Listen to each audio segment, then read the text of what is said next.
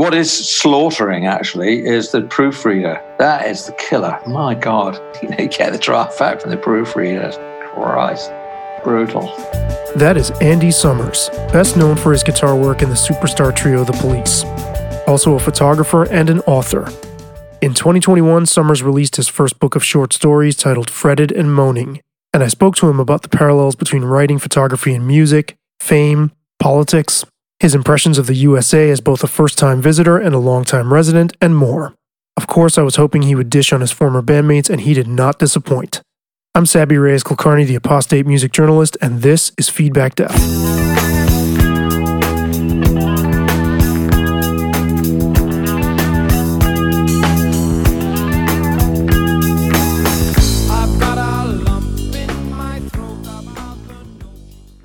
So, just to set this up, there's a brief note from Andy Summers on the back cover of Fretted and Moaning that reads as follows Most of these tales are drawn from real life or are things I've heard about in the dark corners of various backstage dressing rooms. It's hard to be a musician, but for some of us, there's simply no choice. Meanwhile, there's writing about it. Andy Summers.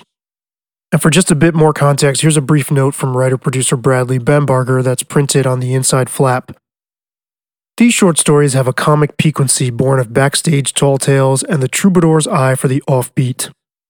They feel like a swirl of the Coen brothers and Nick Hornby, English drollery and louche rock and roll, full of oversexed rock journeymen, feuding country stars, mixed up punk wannabes, and sweethearted music lovers who can't catch a break. The guitar, an extension of the author's heart and mind since he was a kid in Bournemouth, is the recurring character, binding one story to the next and resonating with promise and delusion like a siren song. So there you go. One clarification you're going to hear me make references right off the bat to a film titled Can't Stand Losing You, which is Andy Summers' documentary about the police, and to his book One Train Later, which is his autobiography. Thanks for listening, and without further ado, I give you my conversation with Andy Summers. I most likely have more questions than I was allotted time for, so We'll just keep Go it fast. on. okay, all right. Uh, I have not seen Can't Stand Losing You, but I have read One Train Later, and I've gotten a huh. fair way through your new book. So, can you pinpoint where in your life your development as someone who writes prose starts? I know prior to One Train Later, you wrote these sort of companion bodies of text in the book Light Strings. But, yeah. But when you sat down to write One Train Later, how much had you even attempted to write at that point? Well, I yeah, I mean, I was probably so obsessed with music and guitar playing that you know, I mean, I've always been a completely, you know, fairly literary person and you know, complete avid, you know, non-stop book reader, blah blah blah. So I've built up some sort of mm, profile that way, and you know, I've had to write write quite a lot of things over the years, you know, in magazines, different things. So it was sort of there, but I, I think I got to the point where, you know, finally looking back, I thought, yeah, I've probably got a pretty interesting story if I could turn it into a book. Not that I'd sat down and really written a book like that before. Um, I think the inclination was absolutely there to do it. That I, I, I didn't think, oh, there's no way I could ever write a book. I, you know, I'm a pretty confident person, so I thought, yeah, I could do it. But um, it was sort of like that, you know. I mean, when was this? I met was around must have been about 2005 because I think the book came out, or maybe slightly earlier because right. the book came out in 2006. Right. Yes, that's right. So I was, I worked, you know, the way I did it was, um, uh, I'd written, I suppose I wrote originally about 800 pages. I mean, it was fantastic. You know, I wrote all this stuff and, you know, I did sort of then, of course, it's all in the rewrite and the editing. And uh, I sort of saw the book in two halves, which so there's the first part, pre police, and the second part, the police. To do the police, I came up with a, some methodology. I, I had to go through sort of the, you know, relearn the history of the police myself and see what record came out when, when we did this tour, blah, blah, blah, all of which is available, even then was on the internet. I got all that together and created this this sort of scaffolding of you know paper on the wall, so that when I got the events in the right order, you know, the scaffolding was correct. I could start to write in uh, like a writer emotionally, if you like, and all the events and all that, and make it interesting. So, you know, I think that's where I sort of really got my feet wet. And, you know, I showed it to a couple of people, a woman poet, for instance, you know, and kind of got involved with it all. And uh, these stories in this book, I actually wrote some of them quite a long time ago, quite a few years ago. And I had some of them, like the one, the Cleveland one I wrote years ago. And I sort of felt it there, like, mm, should probably do more of these. I, I actually showed them to a few people. People were very encouraging. You should write, oh, these are great. Why don't you put them in a book? But I didn't feel I had enough. And then I did some, uh, you know, on stage performances where I actually read a couple of these to the audience, and it went really well.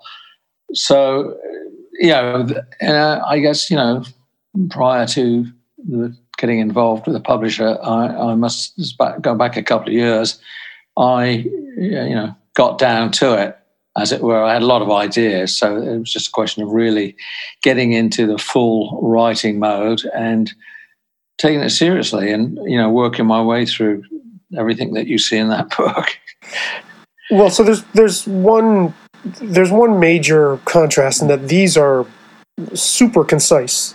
These vignettes, these stories? Well, they vary from you know, and uh, you know, of course, I'm in, uh, influenced, and I'm taking notice of the modern world of writing.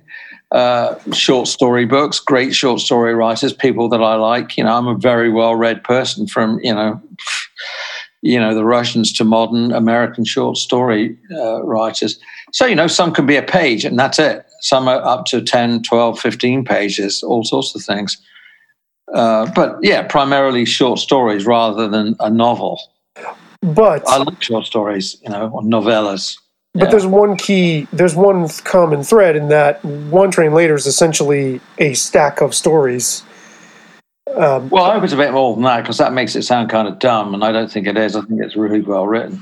Um, well, it's it's that collect into a whole, you know, it's like sort of uh, movements within a suite of stories, if you will. I mean, they obviously gel into. Yeah, but it makes it sound like anecdotes, and I think my book is superior to most. excuse okay. me. So, no, I've seen plenty of you know so-called rock star books. Most of them are crap, and they're just anecdotes. And uh, you know, I wanted mine to be much more legit than that because there's a lot of other things in the book. It's not just anecdotes. So we did, you know, there's funny stories, but there's loss, divorce, pregnancies, you know, bitterness. You know, it's all in there. Sure, there's a lot of con- yeah. emotional content, but I'll offer you this. So, so when I was reading, obviously there's a huge distinction between the two books, but when I was reading Fretted and Moaning, mm. there were two scenes from One Train Later that I felt really? in an alternate sort of twist c- could have found their way in a different form with this kind of presentation and the the First one is where you're uh, at some outdoor cafe in Germany, and it's really clear to you that there's a gentleman sitting nearby that's ex-Nazi, which that wasn't told for laughs, but I mean, it kind well, of that was something I actually experienced. Right, yeah, of course. Yeah. And, then there was the the scene where you're where the police are in a prop plane and you almost fall out of the yeah that's true the prop true. plane yes and, yes I'm just saying that there's there is there is some common thread in the way you present. Like there's a the the, the storytelling tone yeah. is is there is a shared element there between the two books. Not to not to reduce the memoir to a series of vignettes. Yeah. All right. Well, I mean, yeah. Let me respond to that. I mean, obviously, I mean the central idea, if you like, little hook, is that there is a guitar in every story. And you know coming from where I'm coming from i thought people would you know here i'm putting out you know 45 short stories in a book. Uh, they're going to accept it if i'm writing about something like the guitar rather than trying for some high flown you know political novel or something. And this is all stuff that yeah pretty much i've part it's not because there's a lot of imagination here you know uh, uh, i have found enough things in my life to be able to you know use as the uh, seed of a story, if you like.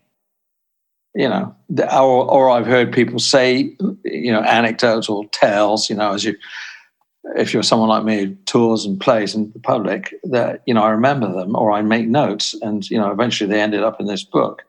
So this is not like this is written by somebody who has actually passed through most of this stuff.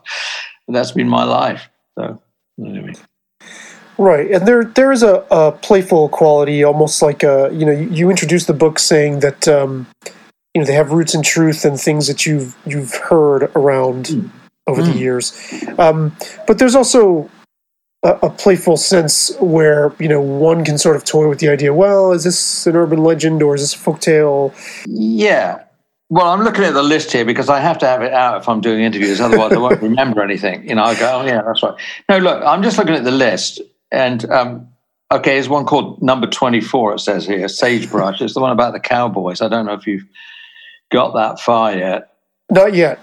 No. Oh, okay. Well, okay, there's one about two guys coming back from some you know, like herding cattle across the West and, you know, their adventures on the way back. But, you know, this is not my experience, but what I managed to get into that story is, you know, the two cowboys sitting under the rocks at night. The guy pulls out his uh, Martin guitar, which at the time that they were herding cattle, uh, Martin guitars were actually in America, you know, with that sort of Fender headstock that they originally had, which of course is copied from European guitar. So there's that little element in that, but of course that's completely made up. Um, I'll just look and see what you know other things. Well, there was one that I wanted to ask you. Yeah. Uh, the story about Floyd, who retires. Oh yeah. from music, uh, yeah. which I, I don't want to spoil it, but um, that made me wonder how much you felt wistful once that part of your life slowed down uh, on that scale. You know, from '84. Yeah. yeah. Well, I mean, I, yeah, no, I think that's a very good comment. Yeah, of course, I feel wistful. I mean, you you know, how long can anybody keep doing it? But I mean, from that, you know, high flying excitement, you know, which is a killer in a way, uh, uh, then you sort of let go of it. I, I mean, honestly, I'm still playing, and you know, I mean, I'm still doing it. So Floyd's position here, and as he is a sort of ex country star or whatever, but uh, yeah, it's based on something like that. Yeah, you know, I mean, it's not so far from my life that I couldn't sort of take it and then sort of slightly reinvent it. Yeah, yeah. So, from a, a writing perspective, first of all, how much how much is writing a regular part of your life now, and um, how much did you have to work at it? You well, no, I think it's all work. Yeah, you know, I've been writing books all my life. I mean, my skills, training, and uh, creative efforts have all been with really with music, well, and photography in my case. But you know, I've always been completely addicted to writing as well. But um, as I sort of got into it, I did, you know, put quite a lot of thought. Well, I mean, I, I want to say that. I mean, uh, I did get quite a lot of um, help from a woman poet that I know here in Los Angeles. Um, but you know, it, it's natural. You know, I, I did. Um, I think most of the the good, yeah, the better the writing gets better and better as you rewrite. So I learned to rewrite, you know, and I'm looking at short stories, picking up ideas, thinking about things. I mean, it's just like music. You've got to get your ideas from somewhere. I mean, there's so many ways you can tell a story from what perspective, which voice it's in, you know, what kind of attitude do you want it to have. I mean, it's, you know, I'm completely into uh, narrative and storytelling. So I think about it a lot. And then there's also, of course, practical construction of sentences, you know, verbs, nouns, blah, blah, blah, writing well. So I, you know, studied it quite a lot and, you know, took quite a lot of time with these stories to, yeah, make sure they all read, read well on the page, that they're, um, you know, articulate, I suppose is the right word you know, and there are little devices in there, like I've got a character called Sullivan that you may have noticed. Well, you're not, you're only about halfway through it. Right. He's a sort of, you know, made up rock star guitar player, if you like. And so he occurs through these stories about, um, there's about four stories that involve him, which I thought was, I was quite pleased to do that. I thought it was kind of a nifty device, you know, that, in quite literary in a, in, in a sense to do that you know that you go on and you think, oh well, I could I could write a whole book about him and his adventures actually. So, uh, you know, I think you just. I, I, think when I was doing this, really in it, you know, when I thought like a decision. Okay, I'm going to write this book. I'm going to do it because I'd had enough encouragement, and I had probably like eight or nine stories. I thought, no, I've got to go on, and and then I started to really spend time on it, and really that's where I put my mind on the writing rather than you know obsessing about music all the time. I got into writing this book and and then rewriting it, and, you know, coming up with more ideas. I had a sort of a list of about 50 ideas or notes to uh, try this, you know, like, um, you know, and it would be, you know, like Elvis impersonator or something. And I would, and I would try and get going on it into some sort of story. And your style, at least in the final product, what what appears on the page, and also on One Train Later, um, yeah. I, th- I think one of the things that stands out is the economy. Yeah. And you know, much as musicians have to learn not to keep adding stuff and yeah. to trim down, I wonder how long it took you to get to that kind of flow. Well, you're right uh, because I mean, if you want to parallel it with music, I've always been an improvising guitarist. I grew up as a kid from like 11 on. You know what? You know, completely fascinated with jazz and how to play jazz solos, and it's all about phrasing and articulation and you know the concise, pointed phrase very much like writing in that sense. So if you like, I suppose, I mean, this is conceit, but I could say, you know, I was trained all my life to be a writer by, you know, improvising music, um, turning things around back to front. How many way, how many lines can you play over one chord? How many ways can you, you know, turn it around, upside down, whatever?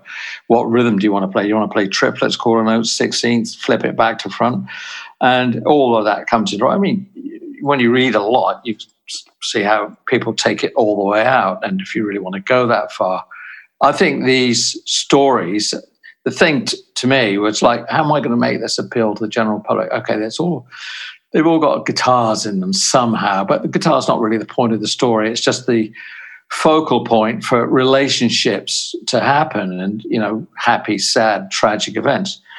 Um, my idea about all these is that they're comedic, that they're dark comedy. A lot of these end with a sort of a twisted ending. In fact, almost all of them have got a sort of slice of lemon thrown at the end. right, right. Like, yeah, yeah.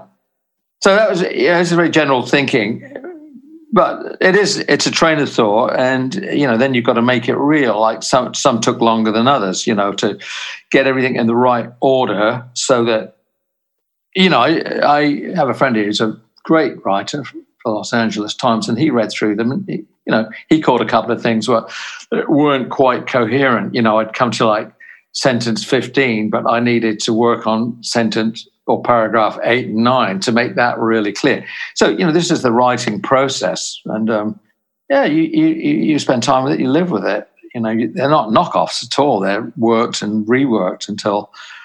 Uh, they make sense on their own. I mean, I like to think each story stands on its own, and particularly because um, I'll eventually end up probably performing them on stage somehow or other. I've, I read a couple of them on Instagram already. Right. You can, reading it, you can definitely get a sense of what was sort of like a sculpture is also the space around it of what was not yeah. put in there. There's, there's that. It's very clear that there's, there was effort put into the, the construction of yeah. the story. It is effortful. And you, you know, then you, you know, I mean, it's a typical way of doing it. You know, you write, you write, you go, uh, okay, I'll, I'll, let me look at it again in a couple of days. I come back and then go, okay, this has got to go. This could be at the top there. You know, not exactly cutting and pasting, but it is very similar to. I've got the elements, but they're not in the right order. So you know, this is it's just like it is construction, constructing or architecture. You kind of build the piece until it it's got that kind of flow, and read it aloud and go, oh, yeah, I think we're getting there now. You know uh, it, it's just like any creative process. You, you come back at it. You know, if I'm making a track in the studio with you know several tracks in it, uh, you know, you get it to a point, and they don't always work. You know, the last album I well, the next one coming out, I had like four or five other tracks left over that didn't make the cut, if you like, in the end, because I thought they weren't clear enough, or they didn't. I don't know something about the music. But, uh, I, am used to this process of you know constructing and then self-editing to get them to the point where I like it, you know, and I'm I can live with it because I, I think I mean, you know, if making tracks and being a musician, you know, being a recording musician, uh, I think the first person or the audience you're really playing to is yourself. And you know when it feels good. I mean, someone else might come and think differently, but I mean, for me, it's always like, okay, I'm really digging it now. Okay, I think we're there. This can go out the door. So I don't think this uh, has got writing is a lot different. In fact, you know, once I did start turning them over to like agent type people, I got a lot of cheering on and uh, you know, congratulations. And that made me go on and write even more, actually. I was going to ask you what your relationship with editors has been like and, and how that compares to working with producers in music. Yeah, there is some sort of parallel. Um, when I wrote One Train Later, um, you know, I, you know, I was thrilled that I'd actually written a book and was able to hand it over to it was St. Martin's Press actually, and there was a young editor there, and uh, this is my first sort of outing into the real world with it. And um, you know, he had some comments, but they weren't damning. They, you know, it was more like, "What do you mean by this?" or "Do you think you need that sentence right there?" It was pretty mild stuff, and um, you know, so I felt pretty good about what I had done and that I hadn't been like slaughtered by an editor. What is slaughtering actually is the proofreader. That is the killer. My God. they come back at you. I wrote a really long piece for a photography book I put out two years ago in France. And it came out with the University of Texas Press. But I wrote a really great piece. I thought I was so pleased with it. And the proofreader. A certain strangeness. Um, is it in that book? Yeah. Yeah, it's called Certain Strangeness. I don't know if you've seen that essay. I don't know if it's ever been out outside of the book. But it's um, my story. This was done for a museum, and they did the book with the French company and the University of Texas. Uh, yeah, my story, sort of the involvement of being in a rock band and, and getting obsessed with photography and how it all played out for me, you know, nicely. But um, I was really pleased with that essay. It took quite an effort to write that one. And then, you know, you get you, know, you get the draft back from the proofreader. Christ, brutal. Chicago Manual of Chicago Style. Is that what it's called? Yeah. I, and I've learned over the years because I, I, did go through that with one train later, and you know, to some extent, not quite as bad with fretted and moaning. I gave it to one editor here in LA, a guy that I know who's a great writer. And then, you know, the guy who's publishing it also proofread it again, but that wasn't so bad. You know, I think um, I learned a bit along the way. You know, you'll think you're writing really perfect prose, and then the proofreader picks up on all these things according to the laws of the Chicago Manual of Style. it's very crushing. Yeah they take things out. But you know, in a way, it's good because what it does usually, unless uh, it usually tightens it up, but where it can fall apart, and I did sort of slightly fall apart with a certain strangeness one was this person, this proofreader, is like a straight, just doesn't get the vernacular uh, writing. You know, right. no, that's exactly how I meant it to be. Don't change it. You know, they, it's like they take all the curly bits out, so now it's just it's not, not as interesting as anymore. So you've got to, you know, but usually when you, as the writer, you get the proof back from the proofreader, and you have a proofreading sign to put in that means keep or agreed. So you know, some some I did and some I didn't, and that's the way it goes. Yeah. Right, right. That's understandable.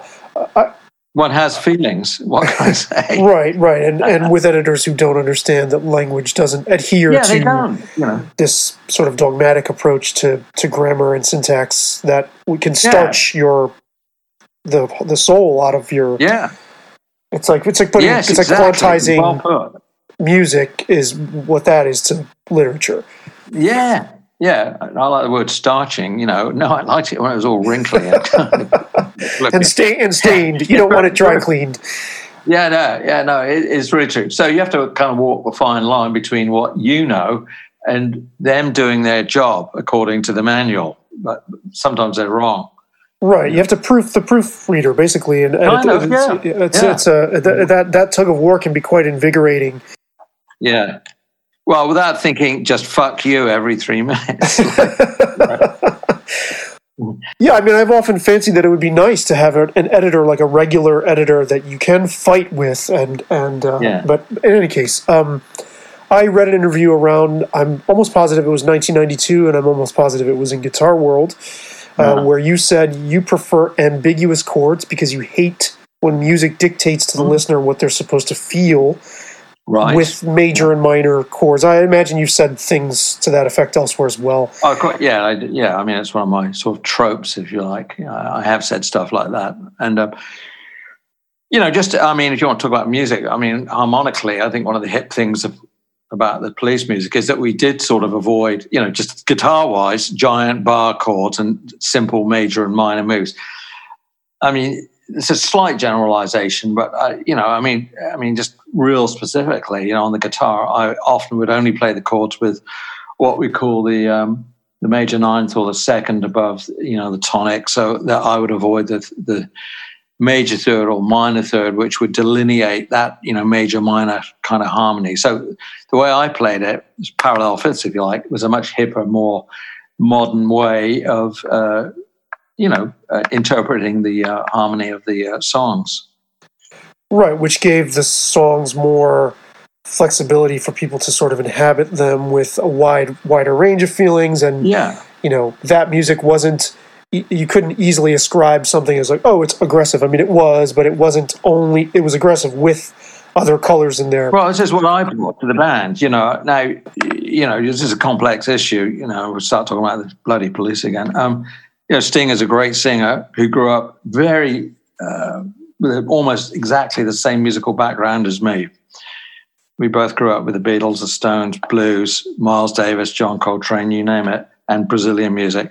His ears and the way he heard things were very similar to me. So when I started playing more out harmonies, and this kind of parallel fifths thing, his he could sing right across it and over it. So that it, you know, this is the magical thing about the police. It was a complete one-off, unique, not like other bands. So um, well i was going to ask how that applies how that affinity for something more ambiguous applies to your writing Well, that's really good. Uh, yeah, actually, that's kind of embarrassing because I don't know that I've actually necessarily done that. I mean, I think the things that I brought to this, that I've brought a lot of unique experiences being the guitar player that I am and all that to these stories, but with something of a literary sensibility, if I dare say that, so that these stories come out. I don't think a normal writer who doesn't play the instrument could really write these Mm. this comes out of a lifetime of being around all this stuff and you know inhabiting that planet you know well it struck me as a book. It struck me as a book that uh, people who love guitar who don't think they like to read it would suit them and people who love to read who don't think they have any interest in the guitar would it would suit them as well. Well god bless you. I really hope that's the case and we can sell a million books. We'll see how it goes yeah. So far it seems to be being very well received. So if you were to write about what's happening if you if, if you were suddenly to drop an essay or something on you know all the upheaval taking place in the us particularly uh, being a brit yeah I, I wonder what that would look and sound like because you were born during World War II and you have this concrete sense of what it looks like just after our society has gone over the brink. You know, and Yeah. I, I've got to say, it was through reading One Train Later and your stories from childhood that it finally hit me how severely England was affected in the aftermath of the war. Up until that point, I'd seen it through the lens of like a 12 year old boy watching warplanes and kind of romanticizing yeah that, but inadvertently, No. your book changed that. So I'm curious Oh. as to what. Well, yeah, no, I, I'm, you know, I live here, and you know, I watch American politics all the time, and you know, of course, we all we've all been moaning about the last four years of Trump. Thank God he's gone, and feeling slightly relieved, but not completely relieved now that Biden's in. But you know, now we're dealing with Mitch McConnell and his gangsters. Um, but I read, you know, I read the New York Times every day. In fact, I just finished reading it today. Um, I read some of these political commentaries and wonder if I could write as well as that. You know, I mean, I read the New York uh, Atlantic Monthly, New York Times. It's a different kind of writing, and um, you know, I'm not a heavily political person. I, I, mean, basically, I hate politics, but I, I feel that being an adult living in this country and the importance of America in the world, that I have to be paying attention, you know, and even talking to our own kids about it. So, um, my view of it would be pretty dark, you know. I mean, I like reading people like, uh, I don't know if you ever read Martin Amis. I haven't. People like that about politics because he comes at it as a brilliant writer and author and, you know, novelist but as an incredible um, take on politics and um, the state of the world. Uh, he's like a major, very major writer. So hmm. I doubt that I would uh, take on something like that. I don't really feel qualified. I mean, I am, you know, writing other stuff right now. I'm writing something. I'm trying to, uh, well, I, I've got this kind of crazy idea that I'm trying to combine, make a film out of still photographs that has a narrative. And th- this is not a completely new idea, it's been done before, but not with the technology that we have available now. So I'm actually in the middle of writing, it's almost turning into a screenplay, actually. Um, that I was intending to visually make it all with my own photography. I may be getting too ambitious in the writing. like I have a huge archive of photography that I've shot, you know, over the years, and um, I don't know if I can get it. I have to think. You know, it's it's you know a creative knot. I, will see because I don't want to put the, um, you know, the I don't want to stop the way the narrative's going, but I, it makes me wonder. If Christ, this is a lot to fill up with still photographs. So we'll see. We'll see what happens. But I am actively writing, and I've got notes for more stories as well. So you know, it continues if you like. If I'm not mistaken, I think I because I've watched a bunch of interviews. I think when you were promoting um, "Can't Stand Losing You," you had said something to the effect that you had been inspired by the idea of telling a story with photographs. I could be getting my wires crossed there, but I, am I'm, I'm almost certain that what you're saying is echoing something that I think I've heard you say. Um, yeah. Well, before. I mean, I probably have said something along those lines. Um, yeah, it's a little fruity to say, oh, well, every photograph tells a story. I, I don't necessarily think that. Um, I mean, it's a different medium. Photography, I mean, you can sort of cross reference all these different media, you know, music, photography, writing. And I think it's interesting to see one in terms of the other. You know, is this photograph musical, for instance? Is it harmonic? Why not? Why not think of it in those terms?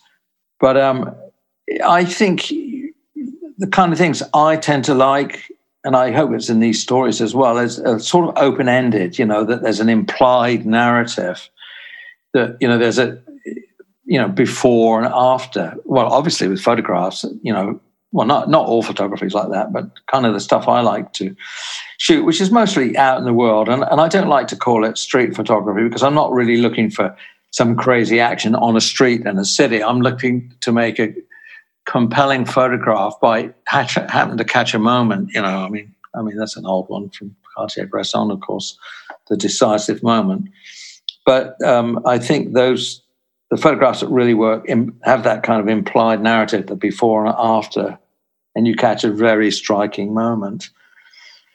Yeah. Right. I mean, uh, from what I understood, the way the the first story ends. Again, I don't want to spoil it too much, but uh, you'll know what I'm talking about. Where, yeah. Where there's Carlton Lewis. Th- yeah. There's yeah, there's laughter after this. It's a third ending, but I sort of like the ending because it's sweet in a way. It feels, it sort of feels like you know, you go to take on the guy, and it's just so ridiculous. But right, right, and there's everything after and everything before, and it's yeah, it's, it's yeah. like I was saying, everything that was carved out of the stone, and yeah. what's left is the the sculpture itself. Um, this may not sound related, but but it is. Um, I'm curious as to. I, I, know you have a history of living in the LA area, your desert mm-hmm. years prior yeah. to being in the police. Yeah. But why? I, I'm just curious. What attracted you to settle back in LA? I don't know. Actually, I wonder that myself. What what was I thinking? I mean, strange. I mean, I did. I was here when I was quite young, in my early twenties. I went to college, but um, then went back to England and it all started up. And uh, you know, I spent those fairly youthful years in Los Angeles. Of course, you know, the life here, the weather, all of it. You know, it's much easier than living in London, for instance.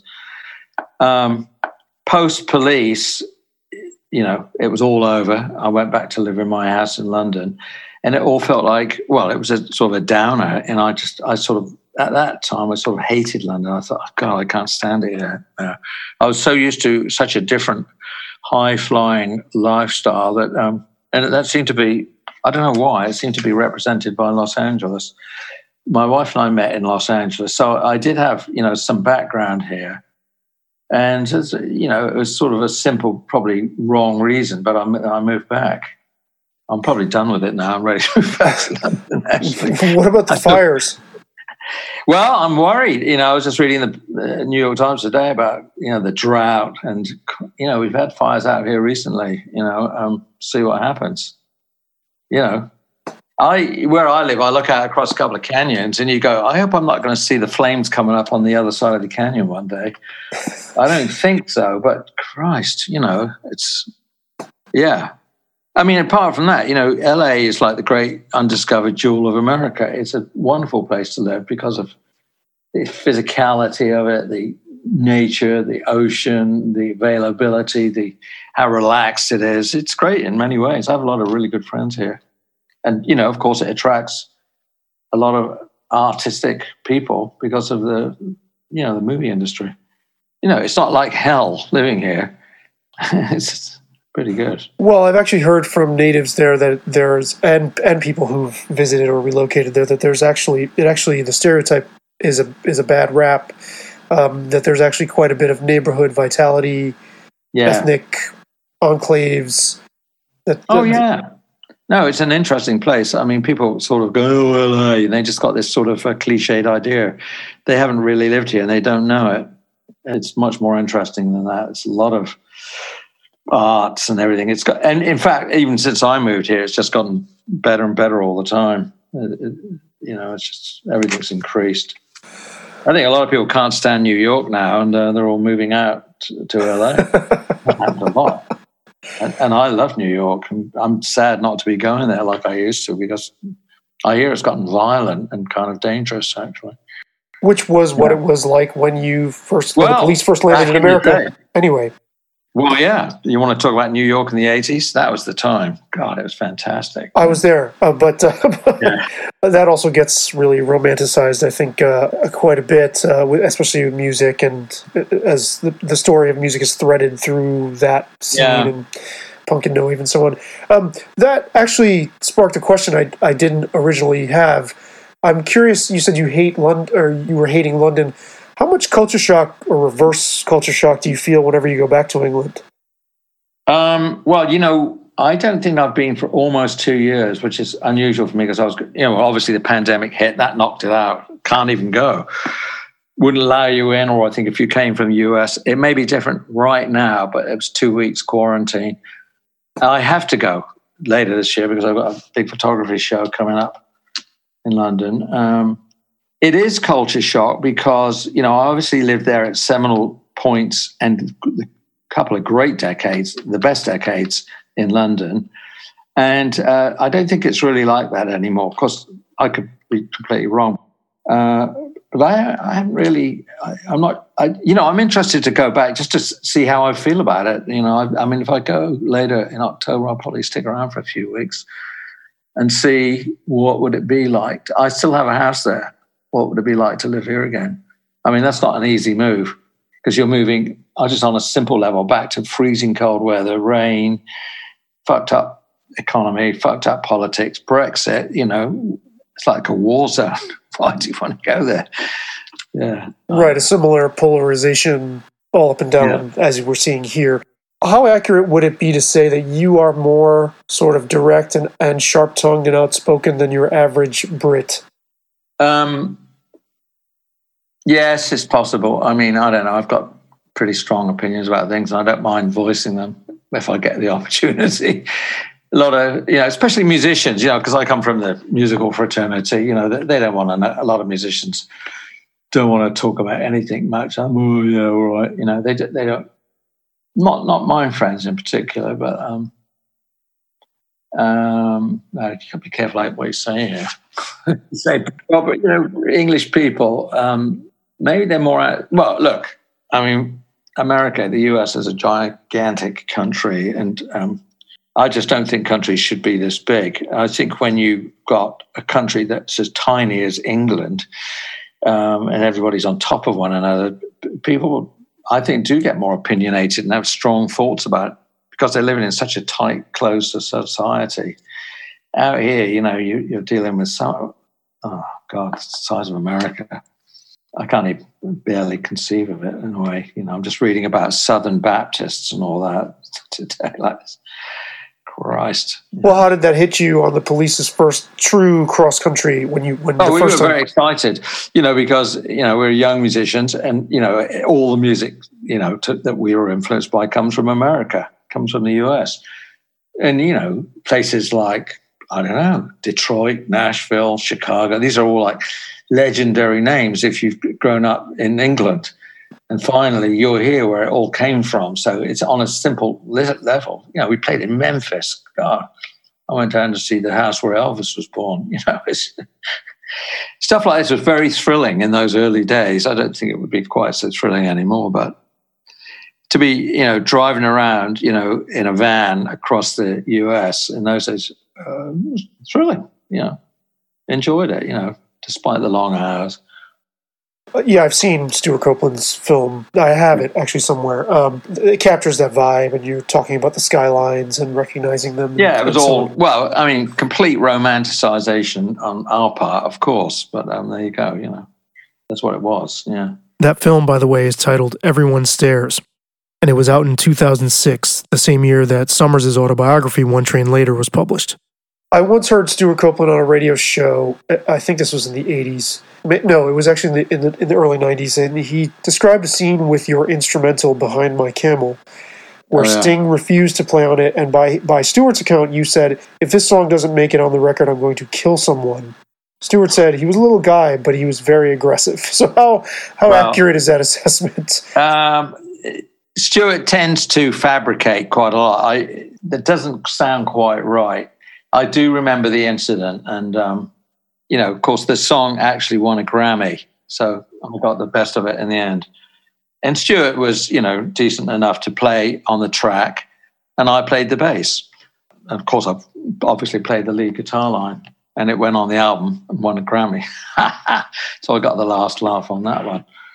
Um, well, you know, I don't know if it's aggression. It's about, um, you know, you know, it's a tough scene being in the music scene, trying to make it. You know, being in a band with, you know, adver- you know, they're your friends, but they're also your adversaries. So you have to like, you know, state your position clearly, stand by it. Yeah. Yeah, I think that uh, I've only heard one other major musician describe the sense of vulnerability one feels always being in a spot where your ideas can be rejected and how wearing yeah. that can be over time.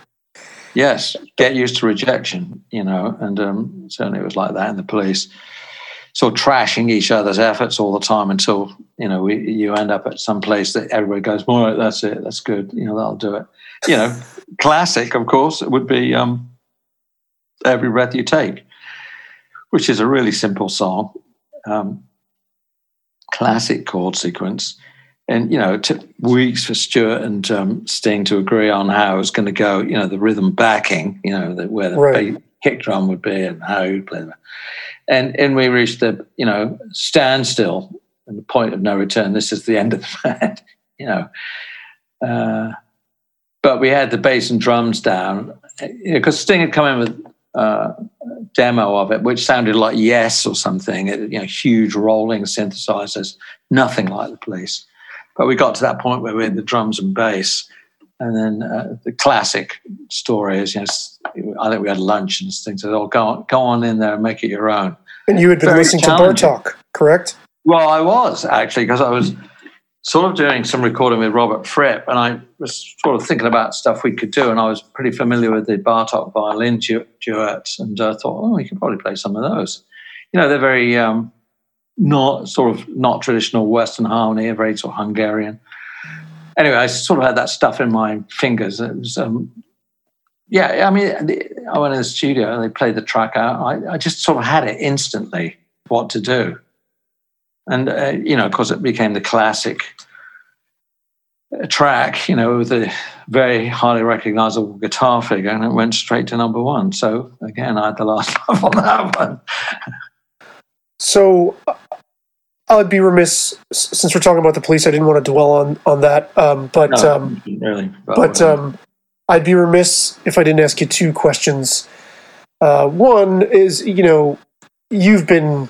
It's well documented that you thought that um, the quote I had read uh, decades ago was that you you felt the police had more great albums in them, oh, no doubt. but in the pieces of the film, the snippets that I've seen online, Mm. you know, you cast the reunion in 2007 as this triumphant event. I- I'm curious how much interest you had in actually making a new album at that point, especially when it was clear that people came out in droves to see those shows, and I would imagine there was some um, drooling from the music machine to Yes. to keep that. Well, yeah, everybody wants to make money, and I mean, I mean, we basically kept the music business alive in the uh, '80s with the police because we got everybody back in the record stores buying records in the millions, you know, and so we were a great boon to the industries and, and adored for doing that.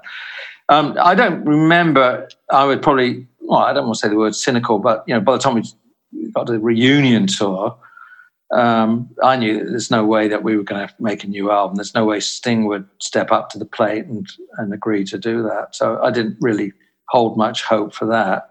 Although, you know, we did, um, you know, a live concert DVD came out of it and, you know, but not no new songs. Well, I mean, because I was at one of those shows, and it was very clear that all three musicians had grown tremendously. Like you could hear it in Yeah, the the playing of songs that were familiar, but you could tell I agree. And thank you for everyone's chops were. Yeah, and not just chops; it was the growth. yeah. And so, um, to be frank, that's what I found very frustrating about that show, because Yeah. it's like, well, why, why wouldn't you know? well, I can only say ask Sting. So, so it was clear he wouldn't step up to the plate. What made that clear? Well, you're very, what's the right word? Intransigent, you know, sort of self enclosed person. Couldn't get in there, you know, you could. Oh, there was some talk about that, actually. Now I say that, I'm thinking about it. Uh, you know, he and I did have some conversations along those lines. I think we talked about, you know, there's such spinal tap cliches. You know, we thought about doing an acoustic album. Oh, God, I can't believe we actually said that. But um, there was some talk. But then, you know, of course, the tour was over and we all sort of drifted back to wherever we were. I mean, that was almost a two year involvement. Right. You know, that was something to, you know, come down from, you know, back to reality. And you said that it was volatile and could blow up at any moment. Yes, well, between Sting and Stewart, not really me, but um, yeah, there were some difficult moments in there. You know, I, I mean, even at the beginning, I thought this isn't going to happen. We're going to not, we're not going to make it, but we did. You know, because um, you know, a setup like that, uh, you know, these massive stadiums we played in. I mean, we had like 100, 120 people doing the shows with us. 75 trucks or something, you know, because of the construction of the uh, stage stuff, you know, and the lighting and all that. I mean, it was massive. Uh, but it was, I think they said ultimately it was the third highest grossing tour of all time. Right. You wouldn't have been able to afford to walk away from that. No, well, that's what I'm saying. You know, two weeks in, uh, too late. You can't back out of it now. All the contracts are signed, the insurance was in place. There's 120 people on the payroll. We were going. You I mean, my guess is somebody would have hung somebody from a balcony to, to force. it would not have been pretty. Yeah. so uh, there you go. Uh, it was incredible. Yeah. We, we, we couldn't stop it, you know. And anyway, you know what? It was fantastic. It was great fun to, to do those shows all over the world to these massive audiences, you know. But Christ, well, we're back. But anyway, that was what we did. Well, so two more two more questions. and I'll let you go. Yeah. Um, I've I'd always wondered about um, with Miles and Stewart being brothers, how you and Sting felt about trusting Miles that he wasn't just looking out for his brother's interests more than yours. I've never heard any evidence to that. I'm just curious. Um, what the you know what was it that you felt you trusted him to be in with the entire endeavor um, and what the dynamic between them was like miles and stewart Editor's note here Sting did go on to work with Miles Copeland in his solo career after the police, which I did know, but obviously it slipped my mind in the moment. Um, well, I mean, you know, we don't work with Miles anymore. We haven't done for years. And um, it, it, just sort of happened naturally because, you know, when the three of us started together, you know, there was nothing. We were all like poverty stricken, like hanging by a thread, barely. But uh, Miles was already working as I don't know what he was. He was sort of a music manager slash agent kind of thing, and he had a place in London on Oxford Street. And um, you know, he he was. I mean, Stan Stewart was only 22 at the time, oh, 24. And Stewart being in Curved Air, and we were all desperate. And the only possible point of contact with any gigs or music scene was Miles, in fact who was a very taciturn, sort of grumpy person. And, um, you know, he wasn't really interested. It was sort of uh, reverse nepotism. Right. Yeah, that's what it was. Didn't want to know. You know, Stewart was coming out of the ultimate hippie band, Curved Air, and now being a punk. So it was all mm, dodgy, fake kind of thing. And Miles well, you're not really a punk. You know, Miles got completely, he got a sort of religious fervor about the punk scene that everything had to be punk you know, which was bullshit, of course. And but he did eventually turn up uh, at one of our early recording sessions out in, at the uh, Leatherhead, Surrey, studio. And you know, I mean, I will give him his due. He wasn't very interested. He would sit on the couch and tear bits of paper up in his between his fingers and listen and not say anything. It was a bit of a downer. The only one moment when um, you know, everything is supposed to be at a high speed and very elemental, you know, like sort of punk. Um, if you weren't punk, you weren't going to work, kind of thing. And we had this song called Roxanne, and we recorded it. And Miles was, as I said, not a man of many words. he played that, and he actually sat bolt upright on the couch and said, "This is great. I'm going to take this to A&M tomorrow. And we were just, we were sort of embarrassed to play in what we thought of was a ballad and we probably shouldn't be doing it. And um, he went to A&M and they got it too. And that's really where it started. So we weren't actually looking for a manager. It was just the closest person you could touch who could maybe do anything at all. And it happened to be Miles. And we just sort of went on from there. I don't think we even signed a management contract in, until about three weeks after the band broke up in fact. Oh. It was crazy. Yeah. That's interesting. Um, and you once compared him favorably, might I add, to Colonel Parker. Well, it's a different kind of character. I mean, I'm not to, I can't sit here and, uh, you know, what's the right word? Uh, assault somebody's character. I'm not to do that. But uh, he was a unique one off kind of person who could make himself felt.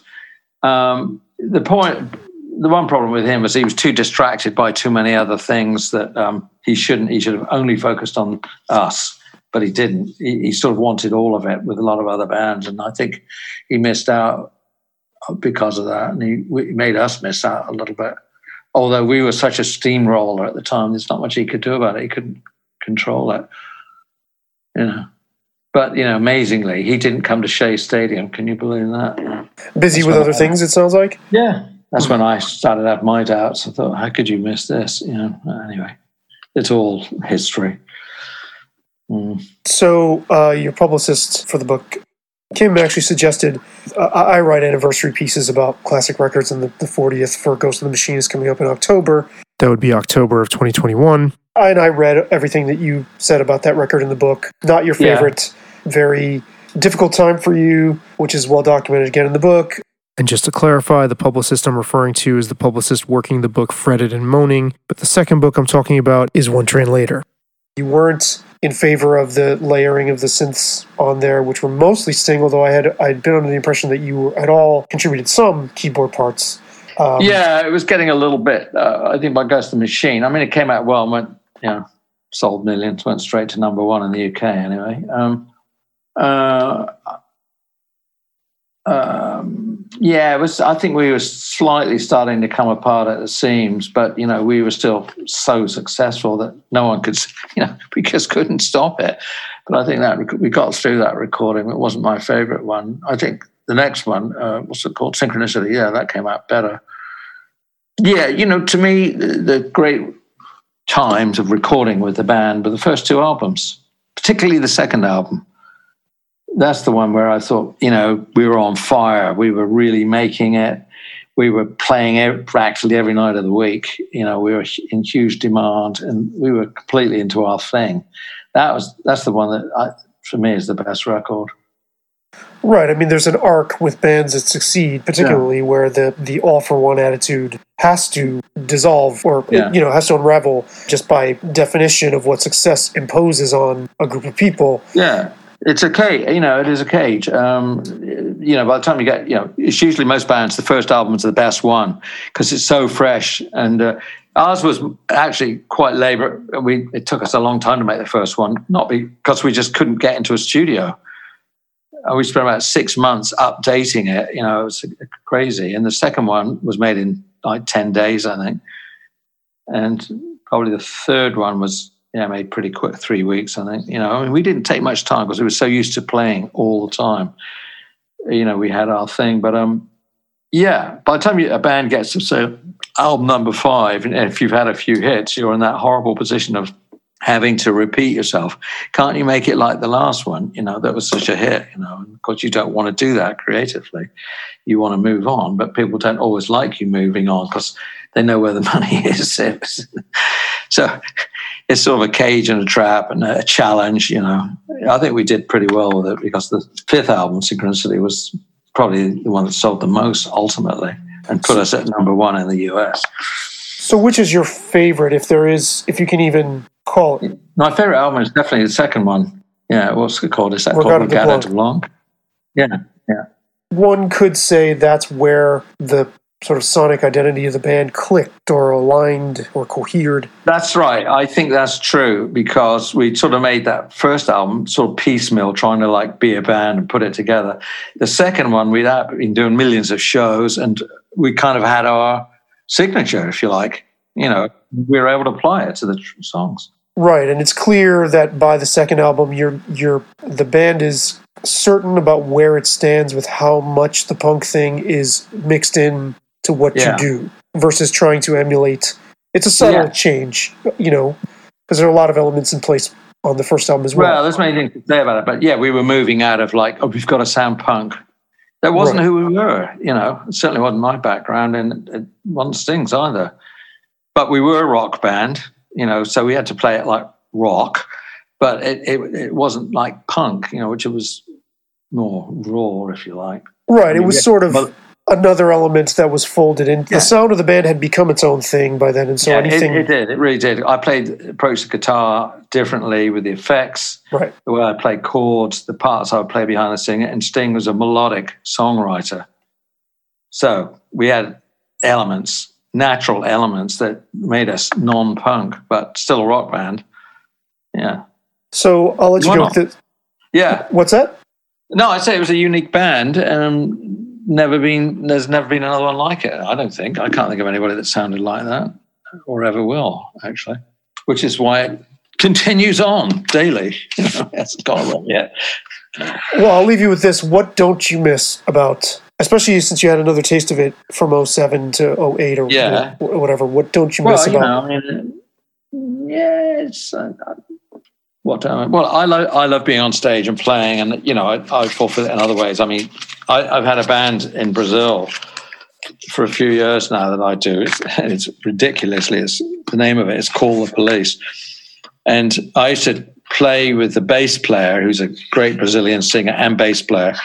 Um, but we did other music, and then eventually we just kind of got around to this. We got a, a, one of the premier rock drummers in South America to join up with us, and we started doing all police music shows. So I and we got big big audiences.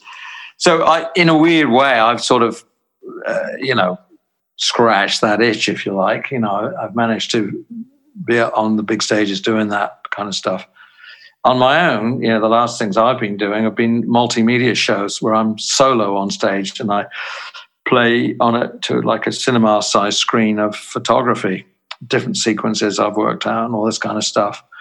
Some reading, some talking, some solo guitar. You know, it's a whole other ball game. But you know, I've done it about I did it about ten times, and then the pandemic hit, which kind of knocked it out of the park. Of course, waiting to get back. Well, that aside, I mean, couldn't one look at your career and say, from a certain perspective, it's ideal because you've had the big, you know, you've done the Shea Stadium thing, and Yeah. the, and and then the ginormously successful twenty plus years later reunion thing. But then you're also able to do something like a reading from Yeah, your new book and. no, uh, yeah, I- Playing a multitude of different projects without people breathing creatively down your neck and saying they want this, they want, you know, you've been able to put out lots of records yeah. do whatever you want essentially so i wonder if, if there aren't some advantages also to not still being Well, there are, yeah, because if you're in a band like the Police with that sort of success, it's all devouring. That's all there is.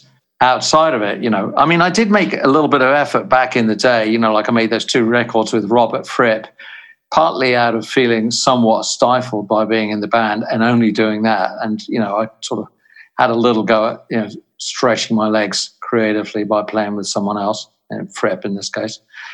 And, you know, but you know, I'm not sitting around now going, "Oh God, I wish I was in that." But no, I'm not feeling that at all because I have many projects going, including this book that we've been talking about, so on and so forth. I play all the time, so uh, it is what it is. You know, I mean, if they decided, you know, just they, I'm not sure who they is, but them out there to you know to do another tour, I suppose we would do it. I don't see that coming actually. So.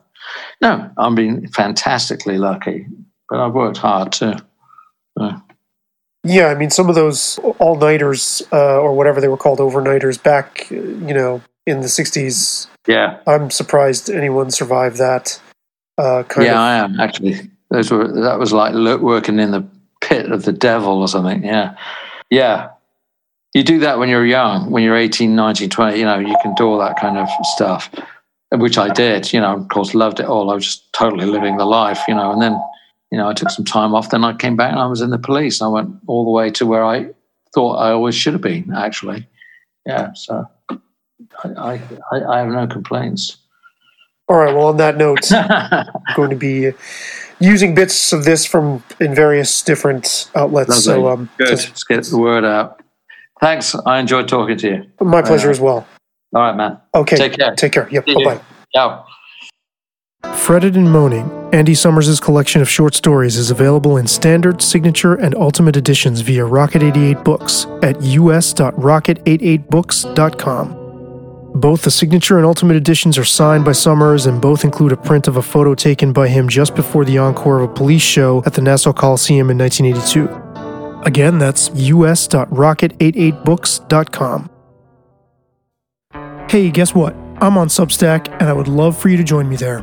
Go to feedbackdef.substack.com, where you can keep up for free with all of my reviews and features as they publish at the various outlets I write for, along with additional freeform commentary that I post exclusively on the platform. Again, signing up is free and you get access to most of my content. And for about the same as a cup of coffee, you get access to special features that are detailed on the sign up page. That's feedbackdef.substack.com. That'll do it. Thanks for listening. If you like what you heard, there's plenty more where that came from. I've got 20 years worth of interviews and I couldn't be more excited to share them with you. I'd love to have you subscribe or follow on whatever platform you're listening on and join me on Substack as well. I'm Saby Reyes Kulkarni. Until next time, over and out.